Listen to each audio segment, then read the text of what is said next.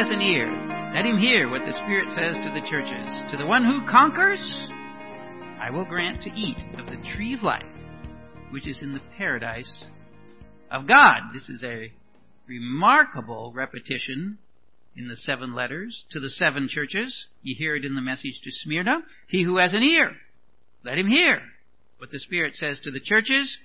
The one who conquers will not be hurt by the second death. Every one of them is told to listen up, to hear. Like Pergamum, he who has an ear, let him hear what the Spirit says to the churches. To the one who conquers, I will give some of the hidden manna. I will give him a white stone with a new name written on the stone that no one knows except the one who receives it. In every case, it's about and concerning those who conquer. As to Thyatira, the one who conquers and who keeps my works until the end, to him I will give authority over the nations. And he will rule them with a rod of iron, as when earthen pots are broken in pieces, even as I myself have received authority from my Father. And I will give him the morning star. He who has an ear, let him hear what the Spirit says. To the churches, the Father is often mentioned. Listen, Sardis! The one who conquers will be clothed thus in white garments, and I will never blot his name out of the book of life. I will confess his name before my Father and before his angels. He who has an ear, let him hear what the Spirit says to the churches. Even though Jesus is speaking, he says the Spirit is the one who instructs the churches. Failing or fulfilled, like Philadelphia. The one who conquers, I will make him a pillar in the temple of my God, neither shall he go out of it. And I will write on him the name of my God, and the name of the city of my God, the new Jerusalem, which comes down from my God out of heaven, and, and my own new name. He who has an ear, let him hear what the Spirit says to the churches. And he is concerned that those who will conquer listen carefully. So listen up, Laodicea.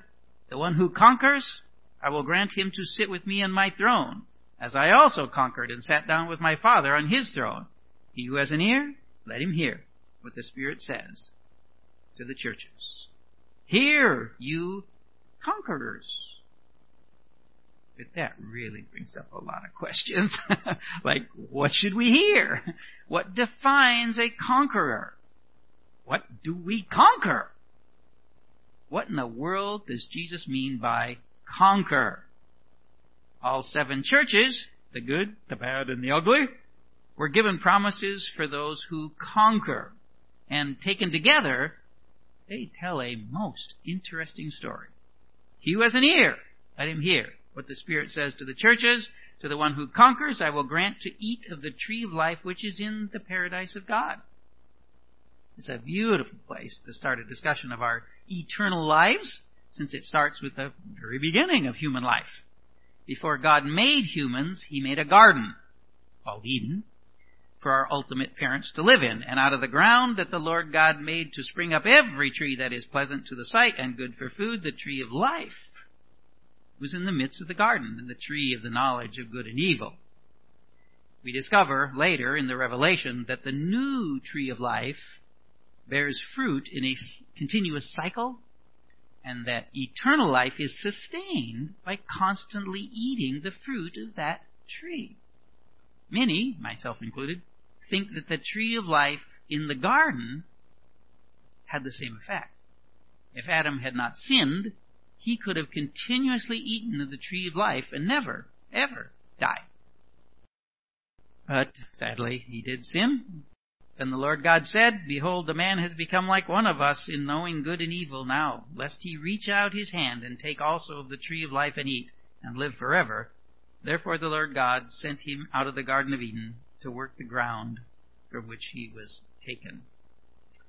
God did not want Adam to live permanently in his state of sin, rebellion, death, knowing evil and the difference between that and good, but with no idea what to do about it, nor any ability to deal with it. God didn't want Adam to stay that way because he had a plan. Now understand, that the tree of life of the new creation is not the same tree of life that was in the garden. It's much, much better.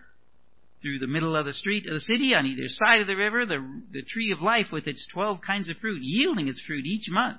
The leaves of the tree were for the healing of the nations. No longer will there be anything accursed, but the throne of God and of the Lamb will be in it, and his servants will worship him. No Satan, no demons, no evildoers of any kind. And this new tree of life is a part of our eternal lives, part of our worshiping Him forever. To the one who conquers, I will grant to eat of the tree of life, which is in the paradise of God. The paradise of God is the new creation. And I saw a new heaven and a new earth, for the first heaven and the first earth had passed away. There's a whole bunch here. We can't look at everything. Let's look ahead all the way to the end. No longer will there be anything accursed, but the throne of God and of the Lamb will be in it, and his servants will worship him. They will see his face, and his name will be on their foreheads, and night will be no more. They will need no lamp of light or sun, for the Lord God will be their light, and they will reign forever and ever. Breathe. it's take it easy. It's coming, but we're not there yet. Yeah, we're still not there. Okay. For now, let's go on to the promise to the church in Smyrna. He who has an ear, let him hear what the Spirit says to the churches. The one who conquers will not be hurt by the second death. The second death is not for us. Blessed and holy is the one who shares in the first resurrection. Over such the second death has no power. But they will be priests of God and of Christ, and they will reign with him for a thousand years. That is good. Wonderful promise. A lot there too. We won't talk about. But the second death. What are those? What about those who don't share in the first resurrection? With all the warnings God gives to people, you would be correct if you guessed it's not pretty. Then I saw a great white throne, and him who was seated on it. From his presence earth and sky fled away, and no place was found for them. And I saw the dead, great and small, standing before the throne, and books were opened. Then another book was opened, which is the book of life. And the dead were judged by what was written in the books, according to what they had done. And the sea gave up the dead who were in it. Death and Hades gave up the dead who were in them. And they were judged, each one of them, according to what they had done. Then death and Hades were thrown into the lake of fire. This is the second death, the lake of fire. And if anyone's name was not found written in the book of life, he was thrown into the lake of fire. There's a terrible reality for those who refuse Jesus Christ maybe we want to increase the warning call. but what of the great promise we considered last week? Jesus said, Behold, I stand at the door and knock. If anyone hears my voice and opens the door, I will come into him and eat with him and he with me. If they don't hear, if they won't hear, they will not conquer. But if we hear, and hearing is doing, then we will not suffer the second death. The one who conquers will have this heritage, and I will be his God, and he will be my son. But as for the cowardly, the faithless, the detestable, as for murderers, the sexually immoral, sorcerers, idolaters, and all liars, their portion will be in the lake that burns with fire and sulfur, which is the second death. If you're worried that maybe you could be accused of some of these sins, hold on. Good news coming. The one who conquers will not be hurt by the second death. Note, there is no promise as to missing that. First death, that one, eh, we probably will all go through that one. In fact, those in Smyrna were pretty much promised some of them would die for following Christ. And well, all of them did die, no matter what form of death it was. But none of them will ever die again. He who has an ear, let him hear what the Spirit says to the churches. To the one who conquers, I will give some of the hidden manna, and I will give him a white stone, with a new name written on the stone that no one knows except the one who receives it. Ah, Jesus is building and building his promises. First, the hidden manna. What is this? I don't know. It's hidden. and I mean, really serious. Nobody knows what it is. But manna, now these people knew their scriptures. They knew the story about the food that miraculously appeared for the million plus Israelites when they wandered the desert for 40 years. Day after day, they got a supply of manna, and it kept them alive and healthy. So they, the people of Pergamum, and we know this is about God supplying good things for His people. But Jesus is talking about the new creation. This will be so intensely better than anything anyone alive has ever experienced. Everything there will be incomparably greater than anything experienced in this world. Even football. I, mean, my heart can't breathe out how wonderful it will be. I don't even know. It's hidden from us. Probably we couldn't understand even if God told us. We do, we do not have the ability to sense these things, to understand, to experience what it will be like there. When we, when we get that white stone with our new name on it, then we'll know. And oops, I guess we better talk about the stone. with our new name on it. Three things about it. First, that we get a new name. and he who was seated on the throne said, Behold, I am making all things new. We will be new, not just living in a new creation. We'll be so new, we need a new name. Do you love your name? I gotta tell you, I really don't. Uh, Rick, it's okay. But actually, legally my name is Ricky. After Ricky Ricardo. Kid you not. Serious. I, I, I just really don't like that. if you want to irritate me, if you'd like to irritate me, just call me Ricky. That, that'll do it. It's great. But there is one benefit. I can always tell when it's some sales guy on the phone. Hey, Ricky, how are you this morning? Usually I just hang up. Okay. But when you see that new name, given to you by the one who knows you better than you know yourself, ah, that one you'll love, I promise. I will give him a white stone with a new name written on it on the stone that with a new name written on the stone that no one knows except the one who receives it. Nobody will understand. Nobody will understand this but you and me and each each one of us.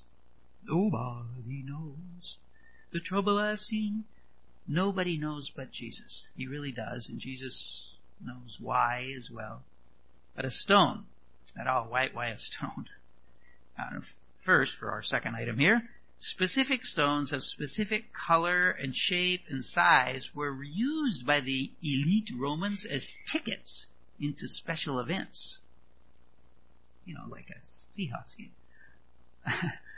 And oh, those less elite would have loved to have gotten their hands on one of those stones. But they didn't have one, and they weren't invited in. But we do have one. we do get in. And by the way, a white stone. What? Why? why what's a white stone? Well, there's another place where special stones were used. The jury. Each juror was given a white stone and a black stone. I'm sure you can picture them dropping one and only one into a sack. Which one? Innocent? Guilty. This picture, this image, carries into the promise to the next church, Thyatira. The one who conquers and who keeps my works until the end, to him I will give authority over the nations, and he will rule them with a rod of iron, as when earthen pots are broken in pieces, even as I myself have received authority from my Father. And I will give him the morning star. He who has an ear, let him hear what the Spirit says to the churches. He will rule them with a rod of iron. You may remember that Thyatira was a church that tolerated evil. not just in the world, but right in their midst. They were supposed to root it out, get rid of it. And Jesus says the true church will rule the nations with a rod of iron. Rule? How? Are we talking judicial rule or police rule? Do you not know that the saints will judge the world? Do you not know that we are to judge angels? Do we make sure everyone toes the line? Or do we judge them and pronounce their sentence? Jesus' next words make it clear. He will rule them with a rod of iron as when earthen pots are broken in pieces. In the end, all who believe will cast judgment on those who reject Christ. He will rule them with a rod of iron, even as I myself have received authority from my Father. Listen to a few verses from our future. The beast and the false prophet will make war on the Lamb, and the Lamb will conquer them, for he is Lord of lords and King of kings, and those with him are called and chosen and faithful. At the very end, Jesus will come to war against those who make a last stand against him. He is clothed in a robe dipped in blood, and the name by which he is called is the Word of God. And the armies of heaven, arrayed in fine linen, white and pure, were following him on white horses. From his mouth comes a sharp sword with which to strike down the nations, and he will rule them with a rod of iron. He will tread the winepress of the fury of the wrath of God the Almighty. We, the armies of heaven, will come with him.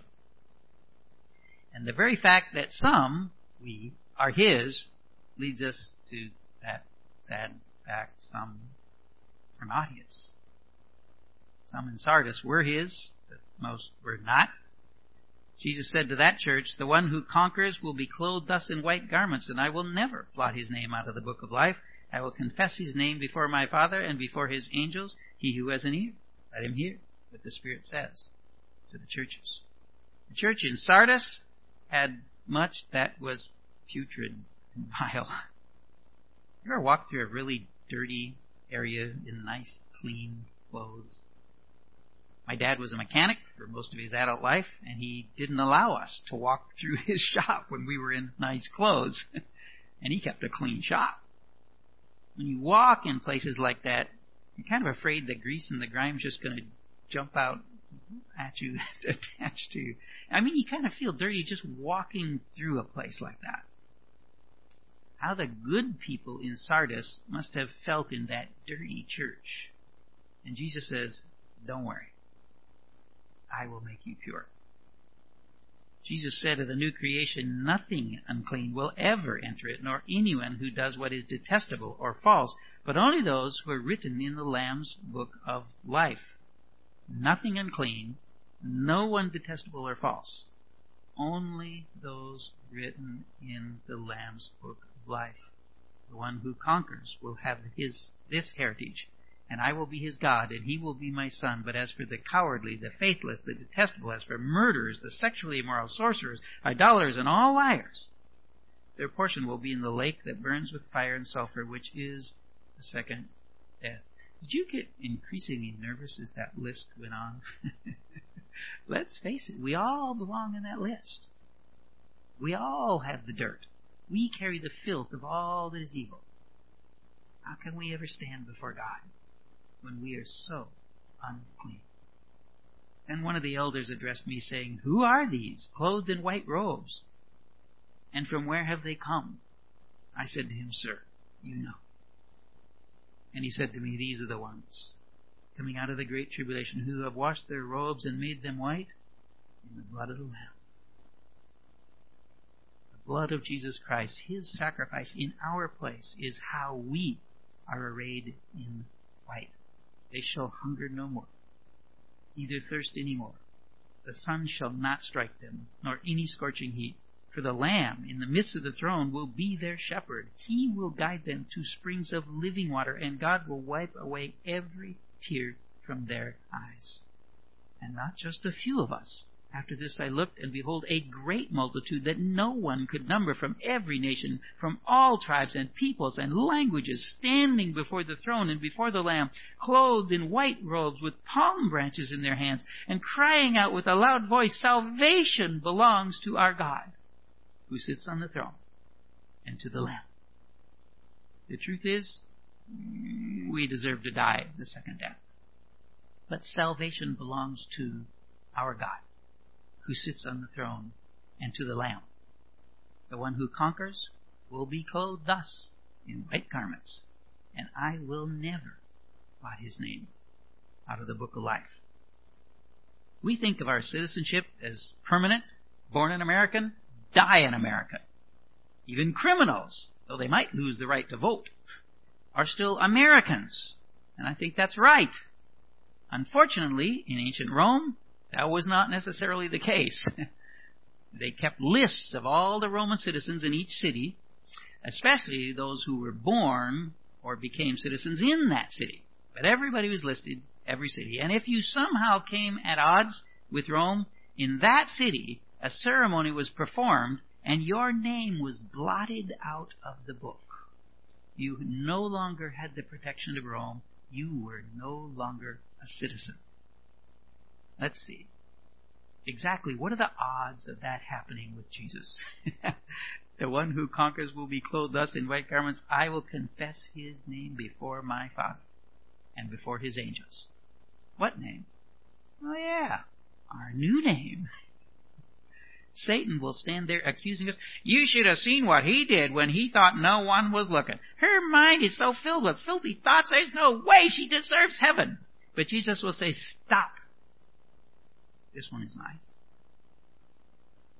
And then he'll look into your eyes, and a smile will flood his face, and he will call that new name that everyone else will hear for the very first time. And he will say, Come into the temple of my God. The one who conquers. I will make him a pillar in the temple of my God, neither shall he go out of it. And I will write on him the name of my God and the name of the city of my God, the new Jerusalem, which comes down from my God out of heaven, with my own new name. Who has an ear, let him hear what the Spirit says to the churches. How often do pillars leave temples? You know, just take a vacation and yeah, I don't think they ever do either. And of course, Jesus says, never shall he go out of it. We're back to this name thing. Well, three different names. Stop here and recognize that the name thing was much bigger to them than it is to us.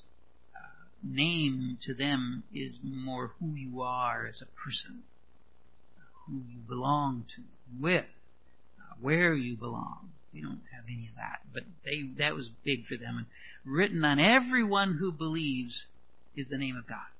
We belong to and with God. And this city, as we've already seen, our citizenship, uh, your citizenship back then was centered on the city in which you obtained it. The primary record of your citizenship was there. The writer of the Hebrews said, Here we have no lasting city, but we seek the city that is to come. Paul said, The Jerusalem above is free, and she is our mother. John had a glorious vision of the future, and I saw the holy city, New Jerusalem, coming down out of heaven from God, prepared as a bride, adorned for her husband. A city is both the buildings, streets, etc., and the people in it. And the city that will be, in the new creation, that will be, is built by God. Both the infrastructure and the people. I will write on him my own new name. Wow, that's a glorious and interesting thought. Jesus has a new name. Then I saw heaven open, and behold, a white horse. The one sitting on it is called faithful and true, and in righteousness he judges and makes war. His eyes are like a flame of fire, and on his head are many diadems, and he has a name written that no one knows but himself. No one knows that new name except Jesus. But one day, we will know it. Whatever that name is, we will share in it with Jesus. That should take your breath away. We've talked about how we gain entrance to this glorious new creation, this new city. We've seen the surety of our lives there, its permanence, how we will be sustained, if you will. And we've talked about belonging, our new name, how Jesus places on us the name of God, the New Jerusalem, even his own new name. And we've talked about justice. Back when Jesus walked on this earth with Peter, speaking for the apostles, said, See, we've left everything and followed you. What then will we have? Jesus said to them, Truly I say to you, in the new world, when the Son of Man will sit on his glorious throne, you who have followed me will also sit on twelve thrones, judging the twelve tribes of Israel. Well, that must have excited them. but listen to the final promise Jesus makes to the churches. Laodicea, the one who conquers, I will grant him to sit with me in my throne, as I also conquered and sat down with my Father on his throne. He who has an ear, let him hear what the Spirit says to the churches. We've talked around here about our, our role in rulemaking on the earth during the millennium. John mentions it later in this letter. Then I saw thrones, and seated on them were those to whom the authority to judge was committed, and I saw the souls of those who had been beheaded for the testimony of Jesus and for the word of God, and those who had not worshipped the beast or its image, and had not received its mark on their foreheads or their hands. They came to life and reigned with Christ for a thousand years. Today, we discussed the role we have in the judicial proceedings at the end of the age. But tell me, after kings return victoriously from the battle, after they leave the judgment seat, where do they go to simply be king? the one who conquers, I will grant him to sit with me in my throne, as I also conquered and sat down with my Father on his throne. They sit down on their thrones. This is particularly fascinating as the very next thing John records is the fantastic vision he has of God on his throne. A throne Jesus sat on, just as we will sit on his.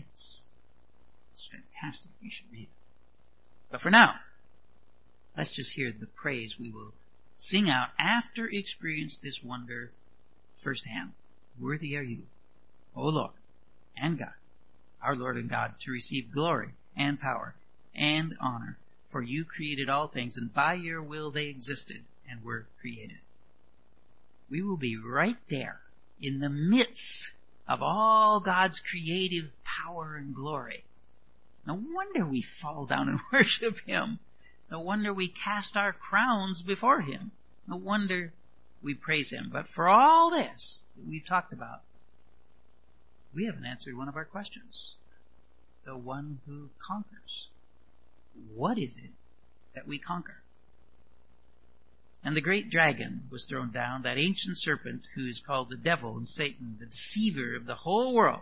He was thrown down to the earth, and his angels were thrown down with him.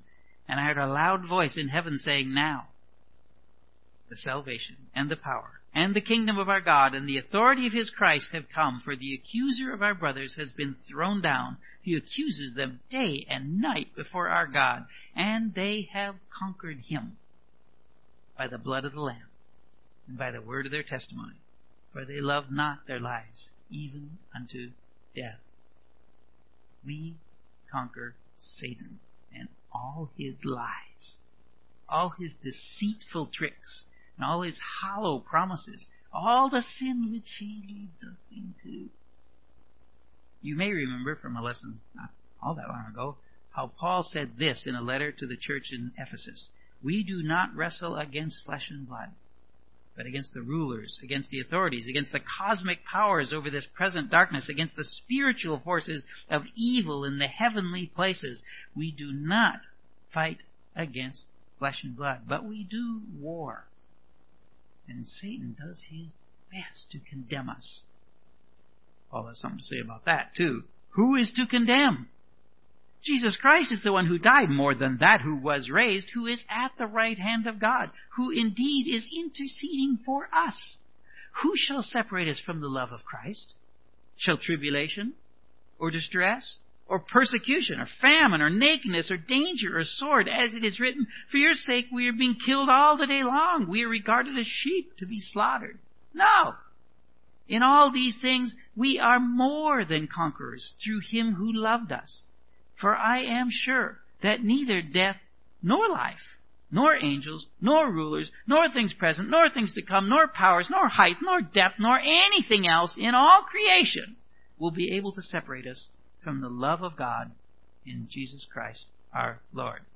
We will stand uncondemned in victory, conquerors over sin and Satan. The one who conquers will have this heritage, and I will be his God, and he will be my son. Hear you conquerors! We are the children of God, and nothing will ever separate us from his love. We will eat of the tree of life. We will not be hurt by the second death. We will eat the hidden manna. Jesus will call out our new name. We will judge the nations. Our names are secure in the book of life. We will stand like pillars in the new heavenly temple. On our hearts is written the name of God, the name of the new city, and the new name of Jesus Christ. And Jesus will invite us to sit on his throne forever.